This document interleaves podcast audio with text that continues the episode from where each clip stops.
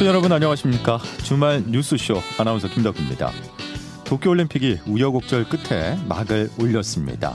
코로나19 대유행 속에 개최 시기를 1년 미뤘었지만 감염병 확산 우려로 무관중으로 치러지는 사상 첫 올림픽이 됐습니다. 또 여기에 후쿠시마산 식자재 공급 논란과 부실한 선수촌 숙소 시설 등 세계인의 걱정 어린 시선 속에 불안한 출발을 시작했는데요. 우려와 달리 감염병 확산이라는 부작용 없이 또 다른 가능성을 확인하는 대회가 될 수 있기를 지구촌의 한 사람으로서 기원합니다.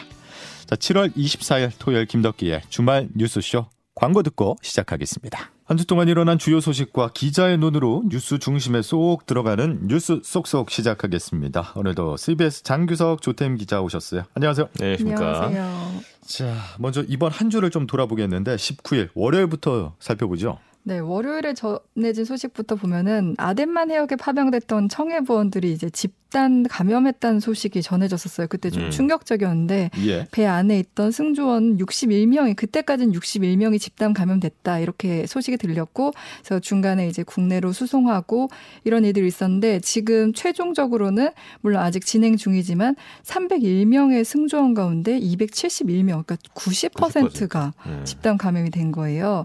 그래서 왜 이렇게까지 무방비 했나를 놓고 지금 말이 많은데 예. 일단 밀폐된 공간이잖아요. 그러니까 이런 감염 이 충분히 예상될 수 있었는데 너무나 무방비했던 것에 음. 대한 문제 제기가 할 수 있고 또 처음에 감기 증상이 있었는데 이걸 그냥 단순히 감기약만 처방하고 음. 또 PCR 검사도 진행을 하지 않았다는 거예요. 11일이 지난 뒤에나 PCR 검사를 했고 예. 또 이제 나가면서 정확성이 떨어지는 신속 항체 검사 키트를 구입한 점 등에 대한 지적이 지금 나오고 있습니다. 뭐 여러 가지 네. 문제들 지금 참 많이 나오고 있죠. 예, 네. 뭐 말씀해 주신 대로 문제점이라든지 의혹들은 잠시 후에 저희가 조금만 더 그렇죠. 짚어보도록 하겠고. 전문 기자가 와 있어요. 네. 예. 네. 자, 월요일에는 일단 청해 부대 키워드를 잡아주셨고 화요일은 어떻습니까? 예, 지난 화요일에는 저희들이 봤을 때 제일 컸던 게 한일 정상회담이 무산된 거였죠. 음. 예. 예. 사실 일본하고 풀어야 될 일이 참 많아요, 지금. 근데 계속 좀 서로 감정이 상해서 지금 냉랭한 상황이 몇 년째 지금 진행이 되는데 냉전 상태에서 이렇게 감정이 상했으면 누구가 먼저 좀 손을 좀 내밀어야 되잖아요. 예. 근데 마침 올림픽이 열려서 참 아, 이 계기로 좀뭘좀 하면 좋겠다 이런 생각을 한 것 같아요. 일단 청와대에서는. 그래서 이제 일본 쪽에 하고 이제 물밑 접촉을 계속 해 왔었고 실제로 한일 정상회담 어떻게든 하자 이렇게 얘기했는데 일본이 참 이게 무성의했어요, 되게. 음. 스가 총리가 한 번도 문 대통령이 참석해 주셨으면 좋겠습니다. 개막식에. 이런 얘기를 한 번도 한 적이 없어요. 한 번도 한 적이 없고 오히려 청와대하고 물밑 협의를 하고 있다 이런 내용을 일본 언론에 흘려가지고 계속 흘렸죠. 네. 그러니까요. 오히려 정치적 의도가 있는 거 아니냐 선거 앞두고 뭐 그런 얘기들 나오고 정치를 이용만 하지 뭐 실제로 만날 생각이 없는 것 같다 이런 얘기들도 나왔었죠. 예, 결국은 되게 무성의하게 이렇게 일관되게 하고 있었는데 결정적인 한 방이 터졌죠. 예. 소마 히로시사 총괄 공사가 주한 일본 대사관 총괄 공사가 어, 모 언론하고 이렇게 밥을 먹다가 어, 얘기가 뭐가 나왔습니다. 그래서 참 그 성적 어떤 행위에 빗댄 발언을 해서 이게 이 모욕이다. 그렇죠. 어, 외교적으로 정말 있을 수 없는 참사가 일어난 거죠. 음, 외교관이. 어떻게 그런 말을 할 수 있는지. 예. 그래서 이제 그 일이 터지면서 청와대도 아, 이건 도저히 안 되겠다. 어. 그 전날까지도 그래도 계속 협의는 하고 있는 것처럼 이렇게 얘기가 나왔었는데 결국은 안 가는 걸로 이제 결론이 났죠. 예. 이게 안 가는 걸로 끝이 나면 모르겠는데 음. 한일 그 관계가 일단 문재인 정부 안에서는 복원되기는 이제 조금 어려워진 거 아니냐 이런 전망이 나오고 있는 거죠. 맞아요. 그래서 예. 이제 청와대는 임기 말이니까 그래도 성과를 좀 내고 음. 싶었던 것 같아요. 그래서 물밑 협상을 계속 진행을 해왔고 특히나 이제 강제징용이나 위안부 배상 문제, 그 다음에 이걸로 인해서 또 일본하고 수출 규제 갈등도 있었잖아요. 예. 그래서 좀 정치적인 성과를 좀 내놓고 물꼬를 좀 터놓고 다음 임- 저기 대통령한테 좀 넘겨주고 싶었다 이런 생각은 좀 있었던 것 같아요. 근데 예. 이게 올림픽이 원래는 잔치집이니까 좀 분위기도 좋고 다 으쌰으쌰 네. 하는 거죠. 좋은 게 좋은 거고. 좀 하면 아, 이 저- 원래 이게 정상적인 올림픽이었으면 좀 얘기가 달랐을 수 있어요. 근데 이번에 그 도쿄 올림픽은 이게 뭐라 그럴까 코로나 겹치면서 약간 좀 망한 잔치 네, 같은. 예, 느낌이 드니까 일본도 사실은 이게 참 뭐가 이렇게 힘을 내서 뭔가 하기가 예. 참 힘들었던 것 같아요. 예, 네. 알겠습니다. 월요일에는 청해부대 그리고 네. 화요일에 한일 정상회담 키워드를 꼽아봤고 21일 수요일은 어떻습니까? 수요일은 뭐 뭐니 뭐니 해도 김경수 전 음. 이제는 전 경남지사가 된 건데 그렇죠. 예, 전 경남지사의 대법원 선고가 있었어요. 이 김 전 지사가 가지는 좀 상징성이 있어요. 노무현 전 대통령의 마지막 비서실장, 그렇죠. 끝까지 뭐 지켰죠. 예. 문재인 대통령 최측근으로. 친문 적자로 불리던 분인데 예, 이제 이 김 전 지사의 대법원 선고가 미칠 파장이 정치권에 클 수밖에 없기 때문에 이목이 집중됐었는데 음. 결국에는 징역 2년의 실형이 확정됐습니다. 결국 예상했던 결과가 나왔던 거죠. 네네. 그러니까, 근데 예. 이제 김 지사 개인적으로는 정치적으로도 생명을 크게 잃게 되는데 도지사직 박탈은 물론이고 음. 그러니까 2028년 5월까지 선거에 출마할 수 없는데 김 전 지사 같은 경우는 차차기 후보로 좀 음. 거론이 됐던 분이거든요. 이렇게 예. 되면 2027년 대선 출마도 네, 음. 어렵게 됐어요. 2028년까지 정치적 활동이 안 된다. 네네 네. 아니 실제로 이게 관심을 받는 게 정치권을 시끄럽게 하면서였잖아요. 네. 야권에서는 지금 정통성 문제를 제기하고 있어요. 그러니까 야권에서는 이제 당장 문재인 정권의 정통성을 문제 삼는데 그럼 댓글 조작이나 이런 걸로 당선된 거 아니냐 이런 건데 음. 이제 어떻게 보면 내년 대선을 앞두고 있는 상황에서 현 정권의 정통성을 흔들면서 정권 심판론을 부각하려는 의도로 의도도 있는데 네. 어, 이준석 대표 같은 경우는 사과해야 한다고 했고요. 예, 윤석열 전 검찰총장 같은 경우는 정통성에 심각한 문제가 있다. 국정원 댓글 사건 언급하고 막 그러고 있죠. 그렇죠. 네. 그리고 최재형 전 감사원장도 여론 조작의 수혜자라고 할 수 있는 대통령이 아무 입장이 없다 이러면서 좀 비판을 했어요. 음. 그러니까 이 판결이 나고 나서 청와대가 공식적인 입장이 없는 게 우리의 입장이다 이렇게 밝혔잖아요. 그렇죠. 그렇죠. 예, 알겠습니다. 자 목요일로 가보죠. 예, 목요일에는 뭐 뭐니 뭐니 해도 뭐니 뭐니 해도 좀 우울한 소식이죠. 예, 코로나 아, 신규 확진자 수가 최다치를 기록을 했습니다. 다시 한번. 그러니까 일주일 만에 또 최다 네. 기록을 세운 건데 이러다가는 정말 2천 명까지 갈 수도 있다 음. 이런 우려가 나와요. 1,842명. 예. 이제 2,000명 턱 미치잖아요. 예. 근데 이게 이제 거리두기를 수도권의 거리두기를 4단계로 사실 최고 단계로 올려놨어요. 지금 뭐 이거 빼면 이제 통금밖에 남은 게 없어. 그런데도 지금 1,000명대 확진이 17일째 예, 계속되고 있는 거거든요. 예. 어제도 사실은 1,600명대 확진자가 나왔고 뭐 청해 부대원들 빼도 빼고서라도 한 1,500명대 이렇게 나오니까 야 이거 이대로 가다가 2,000명 넘는 거 아니냐. 그래서 지금 이제 거리두기 단계를 2단 어 4단계를 2주 더 확 이제 연장을 하기로 했죠. 수도권 같은 예. 경우는. 예. 그리고 이 2주 동안 거리두기를 했던 거가 결과가 나오려면은 한 다음 주 정도나 돼야 결과가 나온대요. 그러니까 이게 이제 그 전에 어 거리두기 하기 전에 이제 걸렸던 사람들이 이제 쭉 나오고 있는 상황이기 때문에 그래서 다음 주 수치를 보면 아, 이 거리두기에 효과가 있느냐 없느냐 이제 이게 판가름이 날 텐데. 아 근데 이게 또 네. 짚어봐야 될 게 메시지에서 약간 혼선이 있었던 게 분명히 대통령이 처음에 수도권 거리두기 굵게. 4단계를 적용할 때 짧고 굵게라는 표현을 쓰면서 아 그래 2주만 참으면 끝나겠다라는 네. 사람들이 네. 많은 생각을 했었는데 2주가 더 연장이 되니까 네. 그러니까 특히 자영업자분들 입장에서는 아, 2주가 당황스럽죠. 짧은 거냐, 4주가 짧고 굵은 건지 이거는 예. 좀 이제 대봐야 알게 그래서 되는 방역. 당국에서도 짧고 굵게 하겠다고 약속한 게 아니라 그런 의지를 보여준 거다. 음, 뭐 음. 이런 식으로 얘기하시긴 하시는데 예. 사실 2주 안에 끝낸다는 것 자체가 처음부터 불가능했던 거 아닌가 싶어요. 그렇죠. 사실은 예. 그 전에 이제 걸렸던 사람들이 이제 나오 고 있는 상황이니까 예. 거리두기 하는 상황에서 어떻게 될지는 또 한번 좀 더 봐야죠. 아 근데 특히 부산이 심각하다면서요? 예, 나오나 콘서트가 취소가 됐죠. 예, 그렇죠. 결국에는. 예. 그리고 부산에서는 100명이 넘는 적이 없었는데 이번 네. 주에 계속 100명을 넘기면서 예, 117명인가? 예. 100명대가 넘어가면서 지금 부산도 지금 비상이 걸렸어요. 특히나 부산은 또 인구가 되게 많잖아요. 음. 그러니까 확산하기 시작하면 뭐 거잡을 수 없는 상황이 되고 게다가 거기 휴가지잖아요. 예. 해운대. 네, 전국에 있는 그 피서인파 특히 젊은 사람들이 많이 가요. 해운대는. 예. 그래서 젊은 층에서 시작된 이 그 뭐야 이 코로나 확산세 이거 부산으로 옮겨가 붙는 거 아닌지 예, 음. 전국 확산되는 거 아닌지 지금 걱정도 되게 커지고 있습니다. 예. 다음 주부터가 7말 8초로 휴가철에 접어들었기 네. 때문에 아, 이 확산세 꺾으려면 정말 많은 분들이 조금 더 자제하면서 거리두기 또 어, 접촉을 최대한 음. 어, 참아 주셔야 되는데 휴가철에 집에만 있기도 답답해서. 야, 근데 이게 진짜 진짜 힘들어졌어요. 실제로 우려되는 게 그 수도권의 이동량 이런 걸 보잖아요. 음, 예. 수도권의 이동량이 줄었어요. 지난주와 지지난주랑 비교하면은. 근데 비수도권으로는 그 이동량이 굉장히 많이 늘었더라고요. 5.2%. 아, 오히려 네. 비수도권은 늘고 그러니까 이게 있다. 진짜 이동, 그러니까 휴가철이다 보니 가만히 있을 수는 없고 이동들을 네. 많이 하시는 거죠. 저도 더워서 탈출하고 싶습니다. 음. 조금 더 방송하셔야 되니까 네. 기다려 주시고요. 자, 월요일부터 목요일까지 짚어봤고 금요일은 뭐 역시 올림픽 개막이 아닐까 음. 생각합니다. 그렇게 말도 많고 탈도 많았던 도쿄 올림픽이 드디어 개막을 했는데 슬로건을 보니까 감동으로 하나 되다였는데 음. 이게 자칫하면 코로나로 하나가 될 수 있는 우려가 나오고 있어서 큰일입니다. 예. 네. 지금 선수 초원에서도 확진자가 나와서 어, 경기를 치르지 못하고 기권을 한 선수가 벌써 다섯 명 이상이 나왔고요. 우리나라 선수들 중에서도 혹시라도 감염이 나올 수 있어서 평상시에 아이의 대면 접촉을 하지도 않고 방역복을 입고 예, 다니는 선수들도 그러니까 있다 이게 그래요. 4년이 아니죠. 이제 5년을 준비한 거잖아요. 이 선수들이 예. 어떻게든 해서 메달을 따가지고 이제 가는 게 평생의 목표인데 그렇습니다. 하나만 보고 살아왔는데 코로나 걸려갖고 출전도 못하고 이런 상황이 생기면 안 되죠. 예. 네. 그러니까 IOC에서도 이게 계속 심각해지면 중단할 수도 있다. 너무 무책임한 말을 개막식까지 했는데 네. 어떡합니까? 예. 네.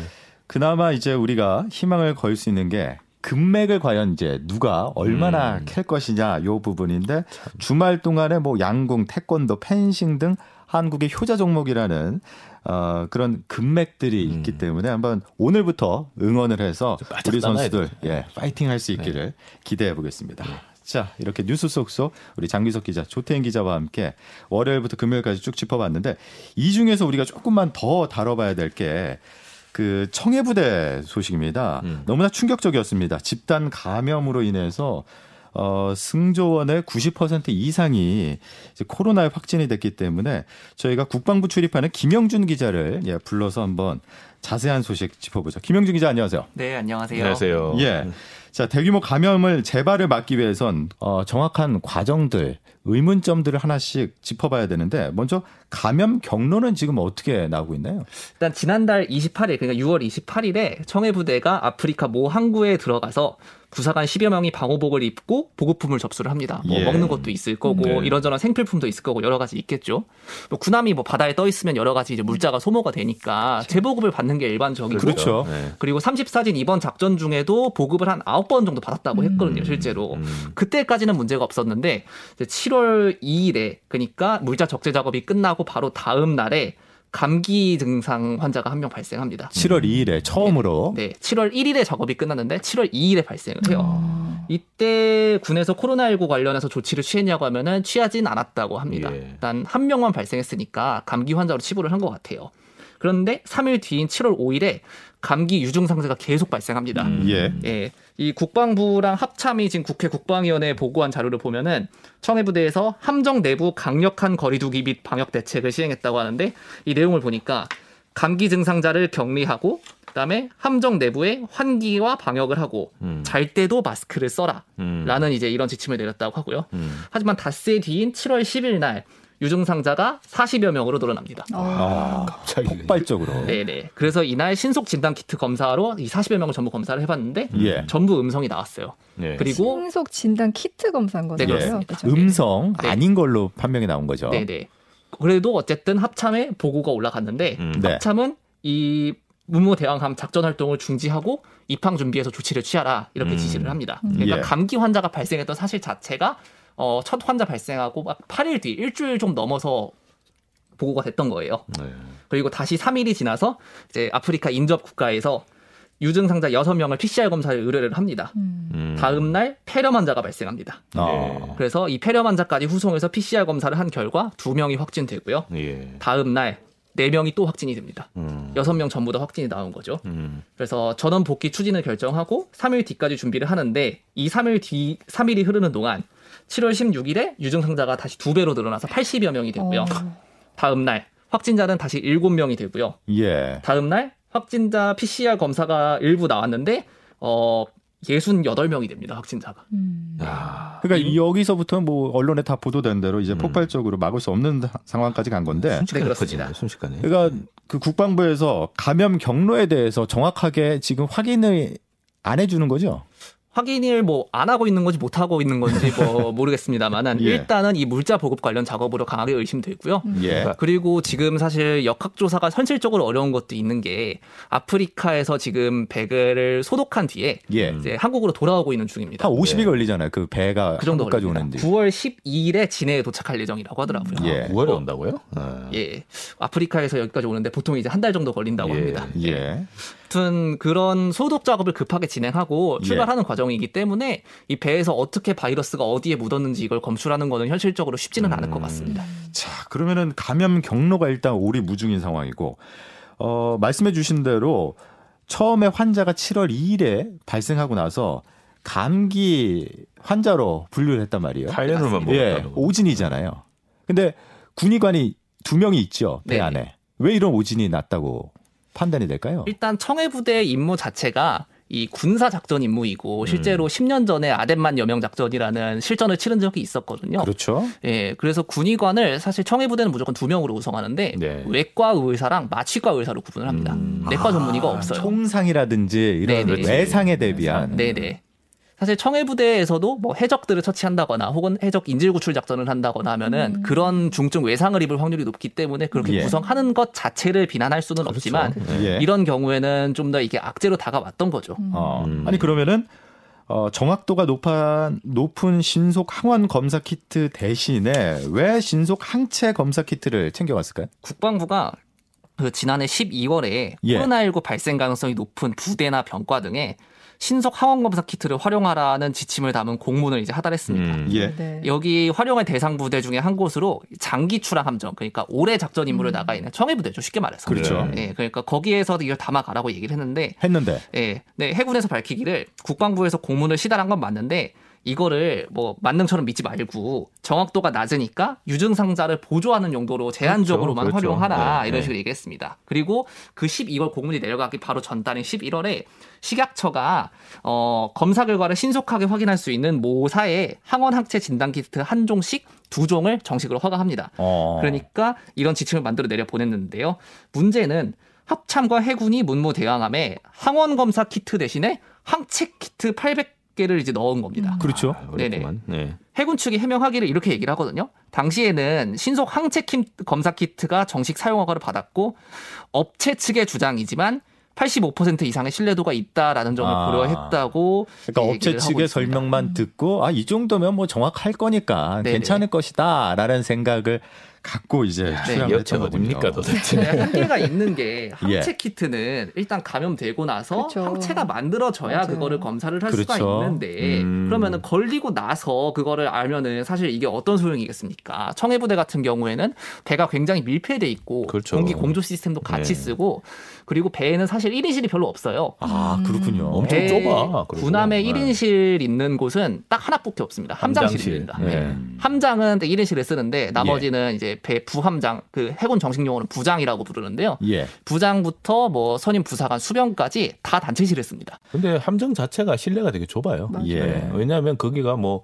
이렇게 생활하기 위해서 만든 게 아니에요. 전투하기 위해서 만든 함 저기 배기 때문에 예. 이게 그렇게 생활하게 그렇게 막 쾌적하고 그러진 않아요. 그다음에는 뭐 수병 부사관들 장교들 함장 빼고 다들 이제 부대 껴가지고 여러 명씩 지내기 때문에 물론 각 장교 부사관들마다 조금씩 뭐 인원수 같은 건 다르겠지만 그렇기 때문에 한 번 감염이 발생하면은 어쨌든 퍼지는 건 시간 문제라고밖에 음, 얘기할 수 심지어 그 없습니다. 떠다니는 배양 접시다 이런 얘기도 하는데요. 네. 음. 근데 이제 그런 설명을 들으니까 그럼 왜 그렇게 더 아니했나라는 반문을 하게 되는 들죠. 거죠. 예. 그렇죠. 네. 아니 그리고 지금 문제가 되는 것 중에 하나가 백신 공수가 그렇게 어려웠을까? 그러니까 왜 백신 안 줬냐? 예. 어. 요 부분인데 김영준 기자 취재됐죠? 네네. 예. 일단 국방부의 해명은 이제 2월 8일에 문무대항함이 첫 출항했는데 음. 그때는 백신 접종이 시작되기 전이었다 이런 얘기입니다. 음. 일단 이거는 뭐 말이 안 되진 않는 얘기고요. 네. 예. 그리고 이제 사후 공급을 왜 안 했냐 이게 음. 중요한데 국방부의 해명이 이 화이자 백신 같은 경우에는 6월에 이 온도 관련이 기준이 변경되기 전까지 초저온 냉동고가 음. 필요했다. 네. 콜드 체인. 네 네 맞습니다.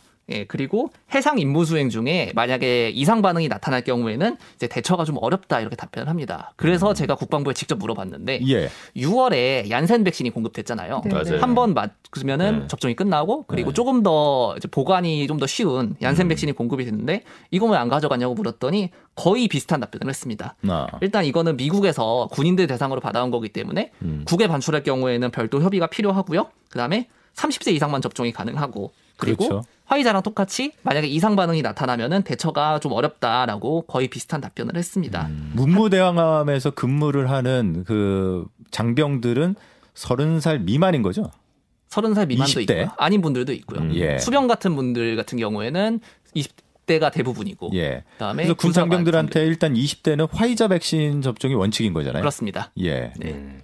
근데 한편으로는 뭐 인접 국가의 도움을 받거나 뭐 그런 방법은 없었을까요? 그렇죠. 그리고 미국 함정들도 많이 나가 있잖아요. 그러니까 기항지를 네. 통해서 거기에다 백신을 먼저 갖다 놓고 네. 그다음에 기항지 네. 들어와서 거기서 접종하는 방법도 수도 있었을 있고 텐데. 아니면은 미국 함정이나 미군에 좀 요청을 해서 예, 우리 장비 한 300명 정도 되는데 좀 어, 나눠 달라 이렇게 할 수도 있는 예, 문제가 아니었을까 하는 생각도 들어요. 실제로 청해 부대가 그 근처 이제 다국적 군하고 같이 임무를 수행하기 때문에 네. 그럴 예. 수 있었다는 지적도 충분히 있고 예. 그리고 군함은 통상적으로 국제법상 우리 영토로 취급이 돼요. 보통. 그렇죠. 네. 네. 네. 그렇기 때문에 아니 우리 영토에 있는 우리 군인들한테 백신 맞추는 게 뭐가 문제냐라는 음. 이런 지적이 있었고요. 실제로 그저께 CBS 김현정의 뉴스쇼에서 김현정 앵커가 기항지에서 맞출 수 없었는가 하는 질문에 우리 국방부 차관께서 세심하게 면밀하게 검토를 하고 살폈어야 되지 않나 생각한다 이렇게 얘기를 했습니다. 음. 그러면서도 이상 반응이 며칠 지나서 나타나기도 하기 때문에 좀 어쩔 수 없는 면이 있었다고 하지만